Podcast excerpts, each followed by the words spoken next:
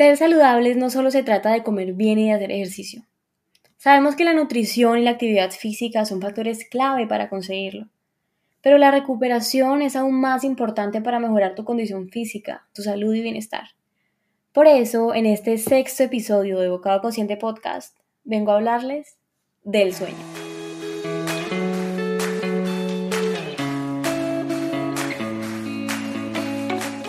Te doy la bienvenida a Bocado Consciente Podcast, un espacio para nutrirnos desde el amor. Mi nombre es Natalie Rodríguez, soy health coach y creadora de Bocado Consciente. Y así como tú, yo también estoy buscando mejorar mis hábitos cada día, porque creo que todos deberíamos vivir una vida más plena, saludable y feliz. Por eso, en este programa hablaremos de hábitos, alimentación, espiritualidad, relaciones, vocación, todo aquello que influye en nuestra salud y bienestar. Así que gracias por estar aquí, por tomar la decisión de vivir en bienestar y armonía, porque juntos esparciremos esa voz de conciencia en nuestras vidas y en la de los que nos rodean. Comencemos. Y ahora sí, bienvenido, bienvenida a este sexto episodio de Bocado Consciente Podcast. Hoy quiero hablarles de la importancia de descansar y de tener un sueño reparador cuando nos acostamos a dormir. Porque no es suficiente con alimentarnos bien y con hacer ejercicio. Se trata de un engranaje de varios factores. Y el descanso es parte fundamental para el buen funcionamiento de nuestro cuerpo y para alcanzar esa salud y bienestar que tanto estamos buscando. De hecho, cuando hacemos ejercicio, ya sea de cardio o de fuerza, no estamos mejorando nuestra condición física. Inclusive la estamos reduciendo porque estamos desgastando nuestro tejido muscular. Y aquí viene la importancia de, de conjugar el ejercicio con nutrición y descanso. Porque si tenemos una nutrición adecuada y si dormimos bien, si tenemos un sueño profundo y reparador que dure el tiempo suficiente, podemos reparar el daño provocado por nuestra rutina de ejercicio. Y así poder mejorar nuestra recuperación, nuestra fuerza, nuestro desarrollo muscular. Entonces, si no conjugamos nuestra rutina de ejercicio con el descanso adecuado, muy posiblemente los resultados no serán los mejores o se pueden arruinar por completo.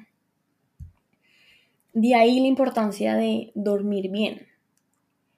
Y dormir bien implica dormir el tiempo suficiente y tener un sueño de calidad.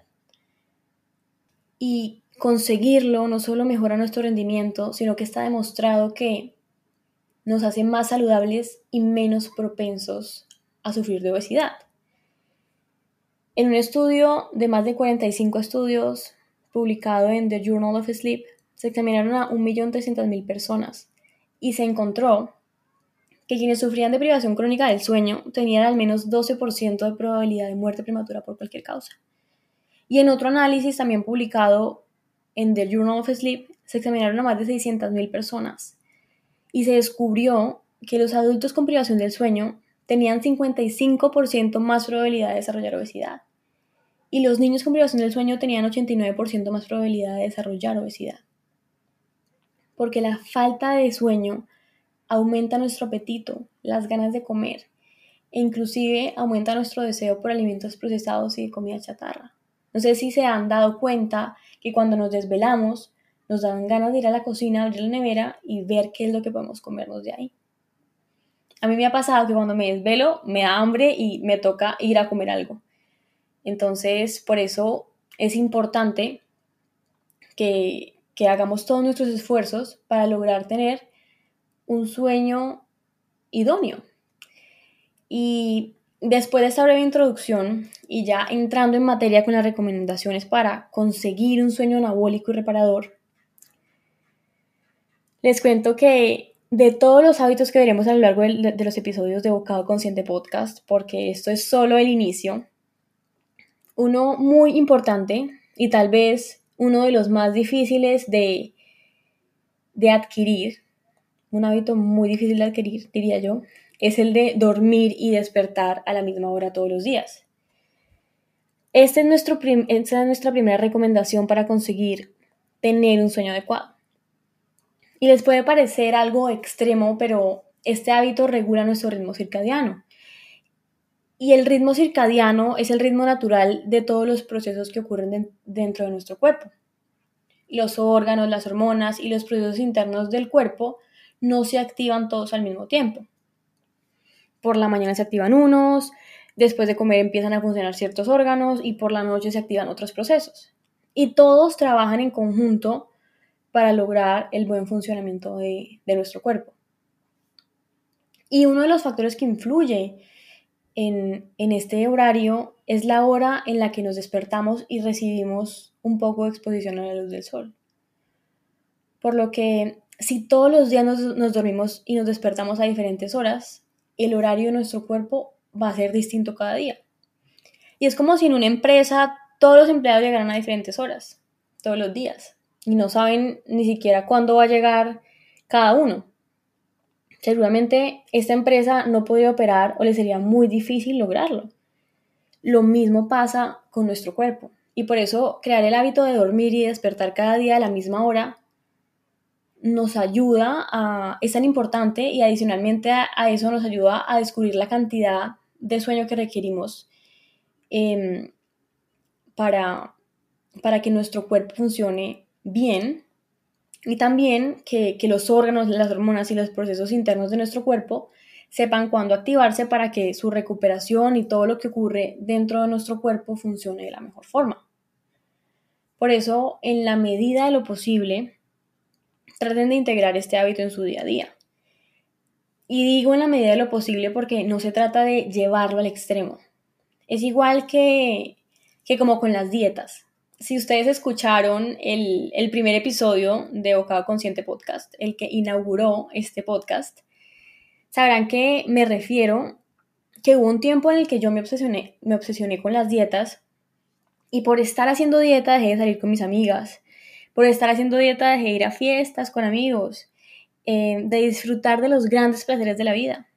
Y el mensaje detrás de ese episodio es que más allá de querer tener una alimentación impecable, si no tenemos espacios de ocio y de dispersión, nuestra vida va a entrar en un desequilibrio total. Y será imposible lograr nuestro objetivo de ser saludables. Pasa lo mismo con el tema del sueño. Más allá de cumplir con un horario determinado, tenemos que tener en cuenta que buscamos un equilibrio en nuestras vidas y relacionarnos con otras personas también es necesario para nuestra salud y bienestar, nuestra salud emocional y bienestar.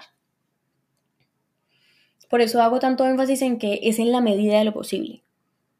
Porque además, lo que hacemos la mayor parte del tiempo es lo que realmente importa. Así uno que otro fin de semana no lo logremos, lo que hagamos un fin de semana no va a marcar la diferencia. Entonces, la primera recomendación es tratar de despertarnos a la misma hora y de dormirnos a la misma hora cuando se pueda. El segundo factor que debemos observar o que tenemos que tener en cuenta es cuándo hacer ejercicio. Y en especial los ejercicios de alta intensidad. Si hacemos este tipo de ejercicios en la mañana, si hacemos ejercicios de alta intensidad en la mañana, es más probable que durmamos profundamente por la noche.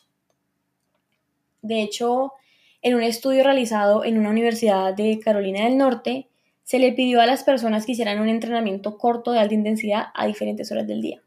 Entonces, a un grupo se, lo hizo por a las 7 de la mañana, otro grupo le pidieron que lo hiciera a la 1 de la tarde y, a otro, y otro grupo lo, hizo a las 7 de la noche. Y se descubrió, se llegó a la conclusión que el grupo que lo hacía por la mañana tenía una mayor cantidad de sueño anabólico reparador y profundo por la noche. Esto se debe a que este tipo de ejercicio, los ejercicios de alta intensidad, aumentan los niveles de cortisol. Y el, cortisol es la hormona que nos ayuda a responder al estrés. Un alto nivel de cortisol por la mañana hace que disminuya un poco más rápido por la noche. Y cuando el nivel de cortisol es bajo, otra hormona se eleva, la melatonina. Y la melatonina es la hormona que nos permite tener un descanso de calidad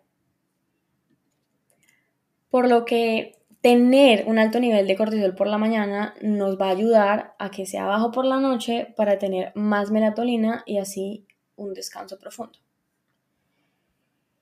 Y bueno, yo sé que las, circunstancias de cada uno son, son diferentes y si por alguna razón no pueden hacer la rutina de ejercicios por la mañana y normalmente la hacen por la noche, lo que pueden hacer es una rutina corta pero intensa por la mañana para aumentar su cortisol y tener más probabilidades de dormir bien por la noche. Y para ponerles un ejemplo de qué tipo de entrenamiento pueden hacer, hay un entrenamiento que yo hago tres veces por semana, se llama Tabata, no sé si la conocen, y se llama así por el investigador que descubrió que es posible hacer rutinas cortas, de hecho es súper corta, dura cuatro minutos, y aún así lograr avances eh, significativos. Y, y dentro de los beneficios se destaca el aumento de la resistencia muscular, generar más ácido láctico, láctico eh, mejorar la condición y mejorar la condición física en, en poco tiempo, en cuatro minutos. Y estos cuatro minutos se dividen en 20 segundos de ejercicio y 10 segundos de recuperación. Y funciona bien con, con ejercicios de, en las máquinas de cardio como la bicicleta, la caminadora, la elíptica. Y, y también funcionan bien con, ejercicios con peso corporal, como las flexiones, las sentadillas y los burpees. Entonces pueden combinar eh, dos ejercicios en un ejercicio de Tabata o hacer un, ejercicio de Tabata con solamente un ejercicio. Ahí pueden ser flexibles con lo que, con lo que más les guste. Entonces, como les dije anteriormente, lo ideal es si hacemos la rutina de ejercicio completa en la mañana. Mm, yo normalmente entreno en las mañanas pude acomodar mi horario para entrenar en las mañanas y cuando hago la rutina Tabata, que la hago solo tres veces por semana, los otros días hago diferente, un, tipo de entrenamiento diferente. Entonces yo hago 30 minutos de cardio y al final de mi rutina de ejercicio hago la rutina Tabata. Pero también, como les dije anteriormente, si es imposible hacer el entreno en la mañana por horarios y demás, traten de, de no hacer el ejercicio eh, sus rutinas justo antes de dormir. Y ya les voy a explicar por qué. Traten de dejar al menos dos horas antes de dormir porque el entrenamiento intenso aumenta demasiado la temperatura corporal. Y nuestra calidad de sueño depende de la capacidad de nuestro cuerpo de disminuir su propia temperatura. Y también después de, de, de entrenar, es más probable que comamos más. Porque no sé si, si les ha pasado o sienten que después de entrenar les da muchísima hambre. Yo sí lo he notado y después de que entreno yo desayuno muy bien. Como logro hacerlo por la mañana, pues yo desayuno muy bien y a lo largo del día pues me siento con energía y demás. Pero si ustedes lo hacen por la noche, traten de, de no hacerlo justo antes de, pues con mucho tiempo, em, con tan poquito tiempo antes de dormir, porque comer demasiado antes de dormir también disminuye la calidad de sueño, porque el sistema digestivo aumenta la temperatura corporal. Lo ideal sería que la última comida sea tres horas antes de dormir más o menos. Entonces, si, si hacen la rutina de ejercicio por la noche, traten de terminarla más o menos cuatro horas antes de dormir para que tengan tiempo de, de hacer la digestión y poder lograr una mejor calidad de sueño. Y una vez nos vayamos a dormir, aseguremos, asegurémonos de que nuestro entorno promueva un buen descanso. Y para lograrlo, nuestro cuarto debe estar súper oscuro o tratar de que, esté, de que esté lo más oscuro posible, tratar de que no entre la luz. Para eso existen unas cortinas que se llaman blackout, que hacen que tu cuarto quede muy oscuro. Pero si no tienen esas, esas cortinas, pueden también utilizar tapaojos. No sé si se le llame así, yo le digo así. Es, es un antifaz para dormir.